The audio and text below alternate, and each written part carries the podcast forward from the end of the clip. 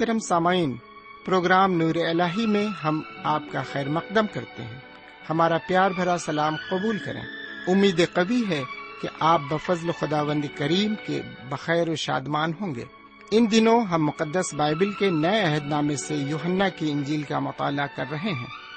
یوہنا کی انجیل میں یسو کو خداون خدا کے ابدی کلام کی شکل میں پیش کیا گیا ہے۔ اس کتاب کے ابتدائی حصے میں سات معجزات اور نشانیوں کا ذکر ہے، جس سے یہ ثابت ہوتا ہے کہ یسو خدا کا بیٹا اور نجات دہندہ ہے۔ درمیانی حصے میں واض و نصیحت ہے اور آخری حصے میں یسو کے پکڑوائے جانے اور مصلوب ہونے، دفن ہونے اور جی اٹھنے و شاگردوں پر ظاہر ہونے کا ذکر ملتا ہے۔ آئیے ہم اپنے وقت کے ہمراہ آج کے اس مطالعے میں آگے بڑھیں اور خداوند کے کلام سے فیض حاصل کریں۔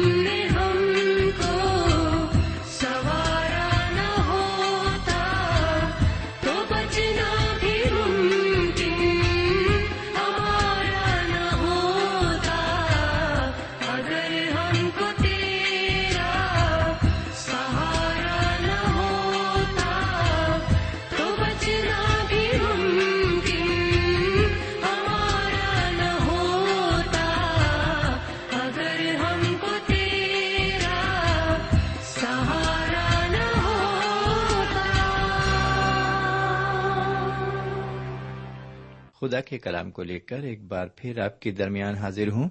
سلام قبول فرمائیے۔ امید کرتا ہوں کہ آپ آج بھی پوری طرح خرافیت سے ہیں، بلکہ میری تو دعا ہے خدا ون تعالیٰ نہ صرف آپ کو ہی، بلکہ آپ کے سارے گھرانے کو خرافیت سے رکھے۔ جہاں تک میرا سوال ہے، تو میں بھی آپ کی دعاؤں کے عوض بالکل ٹھیک ٹھاک ہوں۔ خدا کا فضل میرے اوپر بھی ہے، میرے گھرانے کے اوپر بھی ہے۔ اور میں شکر گزار ہوں کہ ایک بار پھر خدا و تعالیٰ نے مجھے یہ موقع عطا فرمایا ہے کہ میں آپ سے بات چیت کر سکتا ہوں اس کے کلام کے ذریعے۔ یقیناً ویسے تو مجھے شاید موقع نہ بھی ملتا، لیکن خدا کے کلام کے ذریعے مجھے یہ توفیق حاصل ہوئی کہ میں آپ سے بات چیت کر سکتا ہوں۔ سمعین، جس طرح مجھے اس پروگرام کا بے صبری سے انتظار رہتا ہے شاید آپ کو بھی اسی طرح بے صبری سے اس کا انتظار رہتا ہوگا۔ جی ہاں میرے بھائی، اور آپ اس کو سننے کے لیے بےتاب رہتے ہوں گے۔ تو آئیے ایک بار پھر ہم اس کے کلام کی طرف متوجہ ہوں، لیکن دعا مانگے پہلے۔ ہم دعا کریں۔ ہمارے پاک پروردگار رب العالمین، ہم تیرے تہ دل سے شکر گزار ہیں کہ تون نے ایک اور موقع ہمیں عطا فرمایا ہے۔ تاکہ ہم تیرے قدموں پر بیٹھ کر ایک بار پھر تیرے کلام سے روشناس ہو سکیں اور اس سے فیض حاصل کر سکیں۔ آج جو کچھ ہم سنتے ہیں وہ ہماری سمجھ میں آئے اور ہماری زندگی کے لیے کارگر ثابت ہو۔ یہ دعا ہم اپنے حضور کریم جناب سیدنا یسو مسیح کے وسیلے سے مانگتے ہیں۔ آمین۔ سامعین، آج ہم ایک اور نئے باب میں داخل ہونے جا رہے ہیں۔ یہ باب یوہنا رسول کی انجیل کا گیارہواں باب ہے۔ اس باب میں ہم دیکھیں گے کہ جناب سیدنا مسیح نے عوامی خدمت کو روک کر شخصی خدمت شروع کر دی ہے۔ عوامی خدمت کا دور اب تقریباً ختم ہو چکا ہے۔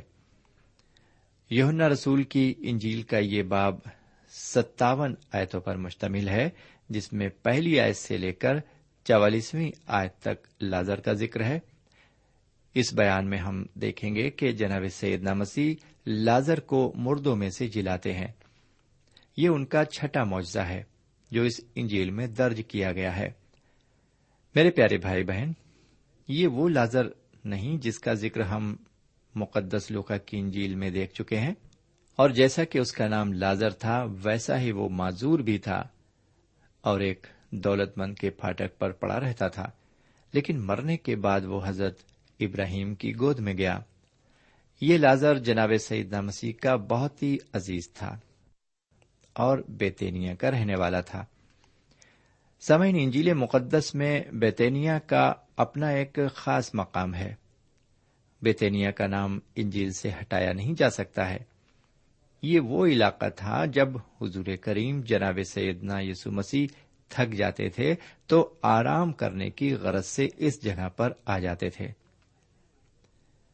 یہاں کے لوگ جناب سیدنا مسیح سے بے حد محبت کرتے تھے۔ ان کا گاؤں، ان کا گھر اور ان کا دل ان کے استقبال کے لیے ہر وقت تیار رہتا تھا۔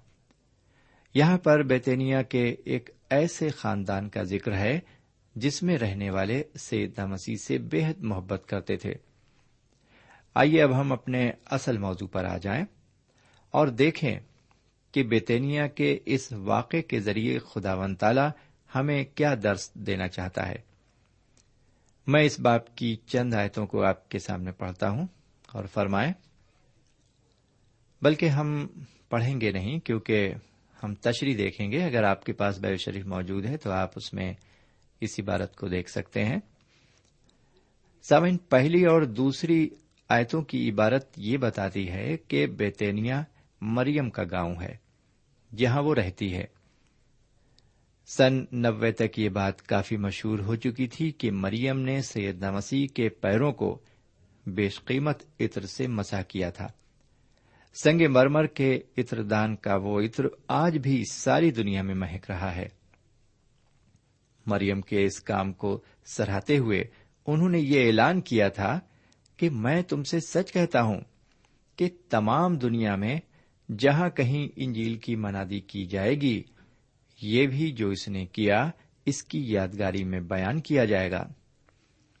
میرے پیارے بھائی بہن، اسی طرح بہت سے انسان آج بھی درد و کرب میں پھنسے ہوئے لوگوں کی خدمت کر رہے ہیں اور خدا و تعالی کے مقدس نام کو جلال پہنچا رہے ہیں۔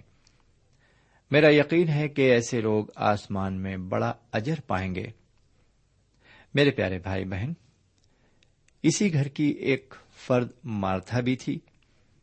حضور اقدس جناب سیدنا یسو مسیح اپنے شاگردوں کے ساتھ پہلے بھی آرام کی غرض سے اس گھر میں تشریف لا چکے تھے۔ اور اس گھر کے باشندوں کے مزاج سے اور ان کی مہمان نوازی سے بخوبی واقف تھے۔ جب مریم کی بہن مارتھا، جناب سیدنا مسیح اور ان کے شاگردوں کو اپنے یہاں آتا دیکھتی ہے تو اس کا دل خوشی سے لبریز ہو جاتا ہے اور وہ ان کے آرام اور کھانے وغیرہ کی فکر و تردد میں پڑ جاتی ہے اور گھبرا جاتی ہے اور اپنی بہن مریم کو حضور کریم کے پاس بیٹھے ان کی باتیں سنتے دیکھ کر ان سے شکایت کرتی ہے۔ مریم کی شکایت کو سن کر جناب سیدنا مسیح کیا فرماتے ہیں؟ اس کو جاننے کے لیے آپ ضرور اشتیاق رکھتے ہوں گے۔ وہ فرماتے ہیں، مرتھا، تو تو بہت سی چیزوں کی فکر و تردد میں ہے، لیکن ایک چیز ضرور ہے، اور مریم نے وہ اچھا حصہ چن لیا ہے جو اس سے چھینا نہ جائے گا۔ سامعین، ان کے ایسا کہنے کا مقصد تھا ان کے قدموں میں بیٹھنا، اور خدا و تعالی کی باتوں کو سننا، اور اسے پہچاننے کی کوشش کرنا۔ دنیاوی کاموں میں مشغول رہنے سے خدا کا کلام سننا زیادہ بہتر ہے۔ میرے پیارے بھائی بہن، یہ مریم کا گاؤں اور مرتھا کا گاؤں بیتینیا تھا۔ دنیا میں طرح طرح کی صلاحیتیں پائی جاتی ہیں۔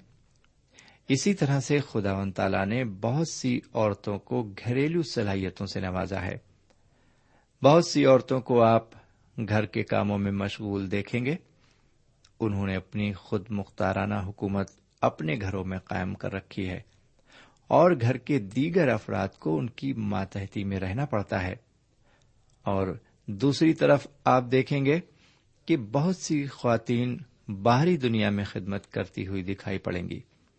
کچھ دنیاوی خدمت انجام دے رہی ہیں، کچھ تبلیغی خدمت انجام دے رہی ہیں، کچھ کلیسیاؤں میں خدمت کر رہی ہیں۔ دونوں ہی قسم کی خواتین خدا و تعالی کی خدمت میں لگی ہوئی ہیں۔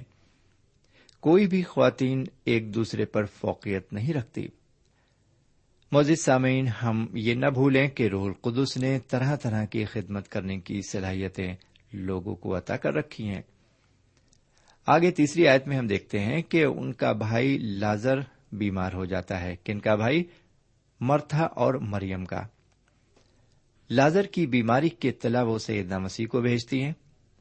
ذرا ان لفظوں پر غور کریں۔ بس اس کی بہنوں نے اسے کہلا بھیجا کہ، اے خداون دیکھ جسے تو عزیز رکھتا ہے، وہ بیمار ہے۔ اس عبارت میں ہم دیکھتے ہیں کہ ان دونوں بہنوں نے نہ کچھ التجا کی اور نہ ہی سیدنا مسیح پر کسی قسم کا دباؤ ڈالا۔ جیسا کہ آپ نے لوگوں کو دعا میں خدا و تعالی پر حکم چلاتے ہوئے سنا ہوگا یہ بھی کہتے ہوئے سنا ہوگا کہ فنا بیمار کو فوراً شفا عطا کر۔ یہاں پر ہم دیکھتے ہیں کہ دونوں بہنیں اپنے مسئلے کو انہیں بتاتی ہیں۔ باقی ان پر چھوڑ دیتی ہیں کہ وہ کیا فیصلہ کریں گے۔ میرے پیارے بھائی بہن خدا و تعالی ہمارے تابع نہیں ہے اور نہ ہی وہ ہمارے کہنے اور دباؤ ڈالنے کے مطابق عمل کرتا ہے۔ اور نہ ہی وہ اس طرح کسی کام کو کرنا پسند کرتا ہے۔ مریم اور مارتھا اپنے خداون کو اچھی طرح سے جانتی تھیں۔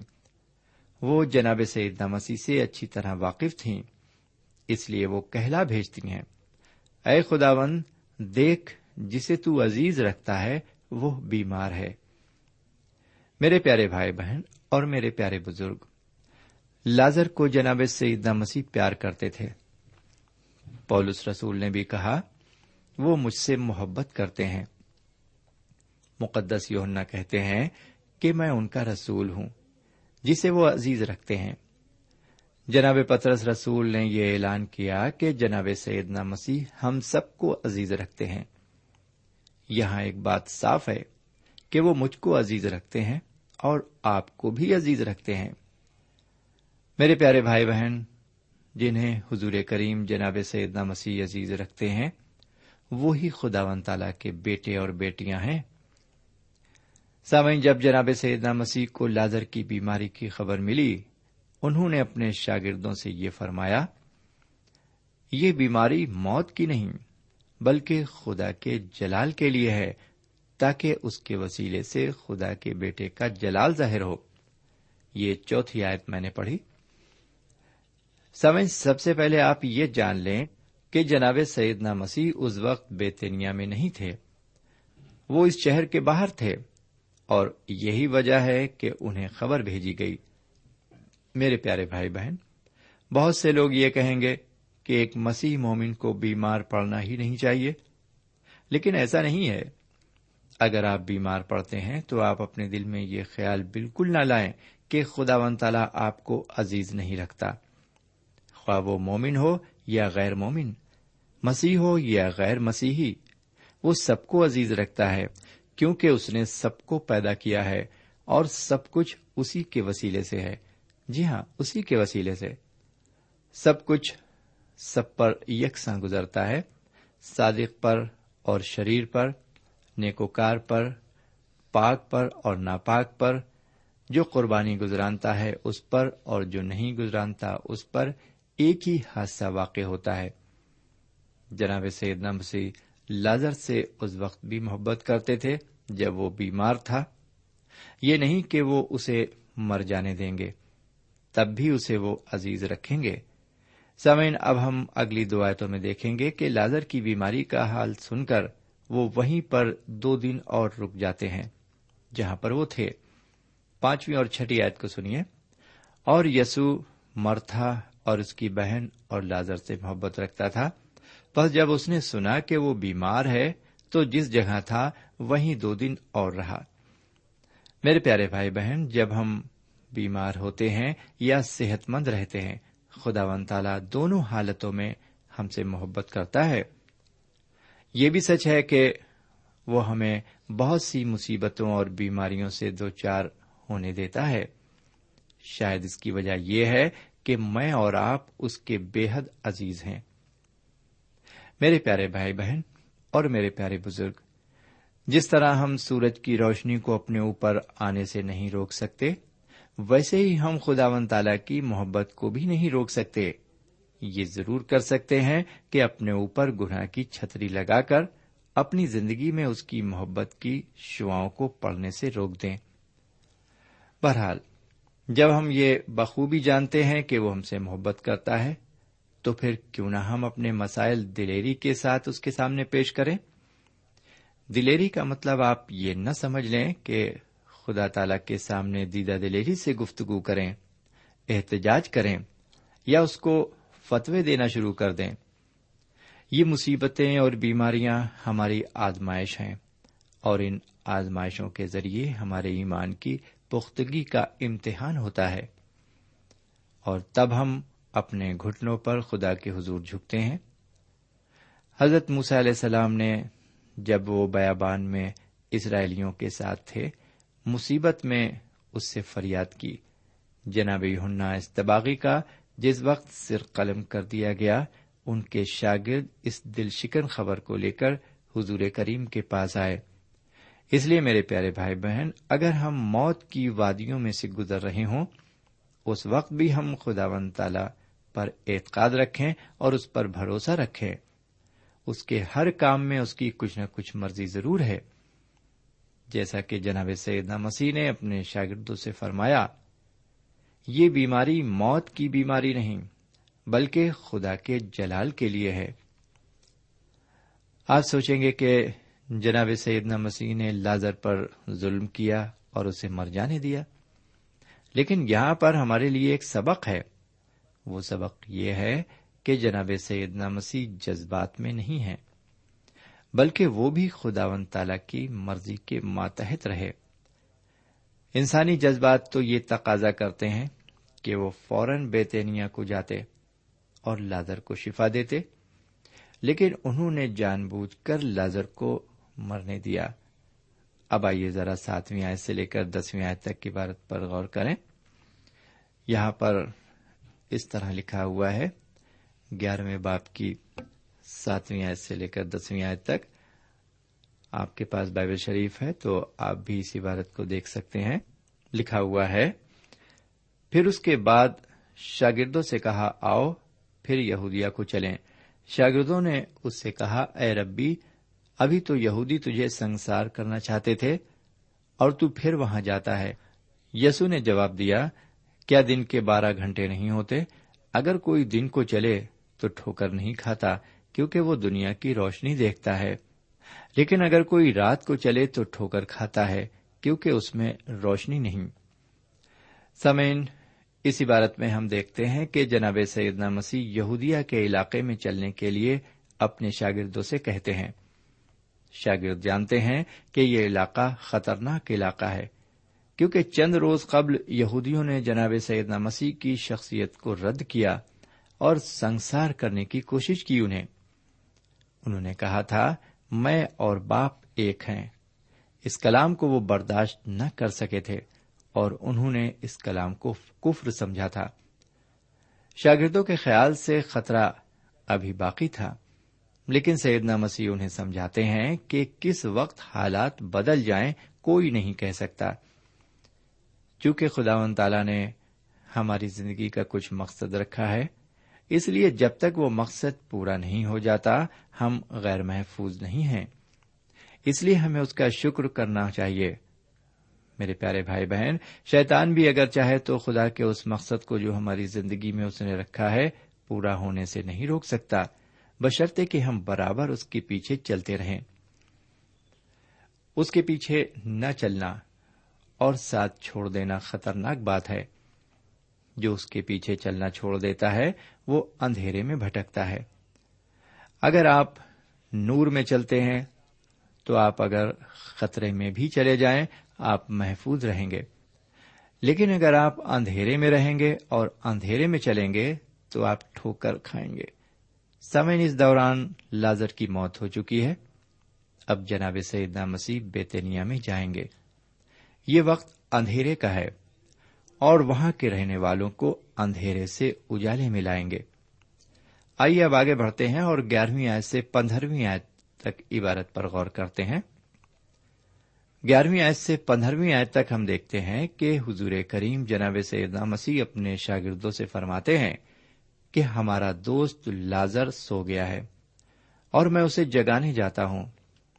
وہ اتنے بھولے بھلے انسان تھے کہ انہوں نے سونے کے مطلب کو نہ سمجھ کر فلفور یہ کہا کہ اگر وہ سوتا ہے تو جاگ جائے گا۔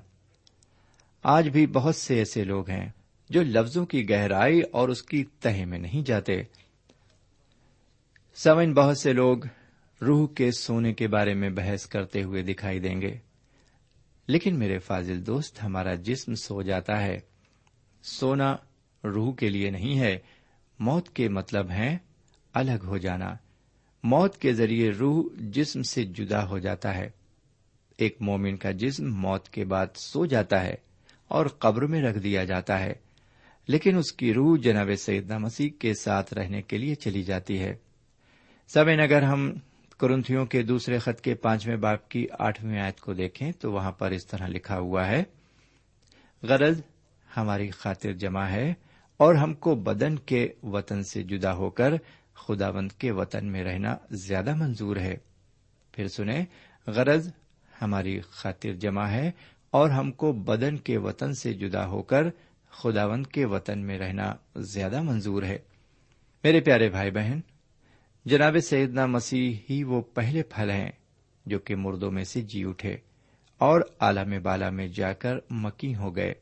ایک مومن جب فوت ہوتا ہے تو اس کا جسم قبر میں دفن کر دیا جاتا ہے اور اس کی روح خداون تعالی کے پاس چلی جاتی ہے۔ جسم اس وقت تک قبر میں سوتا رہے گا جب تک کہ قیامت نہیں ہوتی اور مردے جلائے نہیں جاتے۔ موت ایک مومن کے لیے اس کے جسم کے سو جانے کے برابر ہے۔ اس سے زیادہ اور کچھ نہیں۔ کیا اس نیند سے آپ ڈرتے ہیں؟ آپ کو بالکل خوف زدہ نہ ہونا چاہیے۔ نیند تھکاوٹ سے آرام دیتی ہے۔ اس کے ذریعے ہم اگلے دن کے لیے تازگی حاصل کرتے ہیں۔ میرے پیارے بھائی بہن، موت کے لیے نیند کا استعمال بہت ہی خوبصورت ہے۔ موت کے ذریعے جسم کو سلایا جاتا ہے۔ تاکہ اسے خدا و تعالی کے ذریعے جگایا جائے۔ موت ایک حقیقت ہے اور اسی طرح سے مردوں کا جلایا جانا بھی ایک حقیقت ہے۔ سامعین، موت پر کسی کا بس نہیں۔ یہاں پر سائنس بھی بیکار ہو جاتی ہے، ڈاکٹر بیکار ہو جاتے ہیں۔ جب کسی مریض کی موت کا اعلان ہو جاتا ہے تو سارے ڈاکٹر اس پر کام کرنا چھوڑ دیتے ہیں۔ میرے پیارے بھائی بہن، جب ساری کوششیں ناکام ہو جاتی ہیں تب جناب سیدنا مسیح اپنا کام شروع کرتے ہیں۔ اب میں آج کے مطالعے کو یہیں پر ختم کرتا ہوں۔ اور خدا نے چاہا تو اگلے پروگرام میں پھر حاضر خدمت ہوں گے اور باقی باتیں پھر ہم اگلے مطالعے میں لائیں گے۔ ہمیں یہیں پر اجازت دیجیے۔ خدا حافظ۔ سامعین، ابھی آپ نے یوہنا کی انجیل سے خدا کے کلام کا مطالعہ کیا۔ ہمیں یقین ہے اس مطالعے سے آپ کو روحانی فیض حاصل ہوا ہوگا۔ ہم چاہتے ہیں کہ اس مطالعے سے متعلق آپ اپنی رائے ہمیں ضرور لکھیں، ہم آپ کے خط کا انتظار کریں گے۔ خدا حافظ۔ ہمارا پتا ہے، پروگرام نور ال post box number one five seven five Sialkot Pakistan. پتا ایک بار پھر سن لیں۔ پروگرام نور ال پوسٹ باکس نمبر ایک پانچ سات پانچ سیال کوٹ پاکستان۔ اب آپ ہم سے ٹیلی فون اور ای میل سے بھی رابطہ قائم کر سکتے ہیں۔ ہمارا ٹیلی فون نمبر ہے nine two three four four six four zero four five seven eight نو دو تین چار چار چھ چار صفر چار پانچ سات آٹھ ہمارا ای میل پتا ہے N A E M three nine four nine eight Hotmail dot com N A E M three nine four nine eight Hotmail dot com ہمارے پروگرام کا وقت اب یہیں اختتام پذیر ہوتا ہے۔ اگلے پروگرام تک کے لیے ہمیں اجازت دیں۔ خدا حافظ۔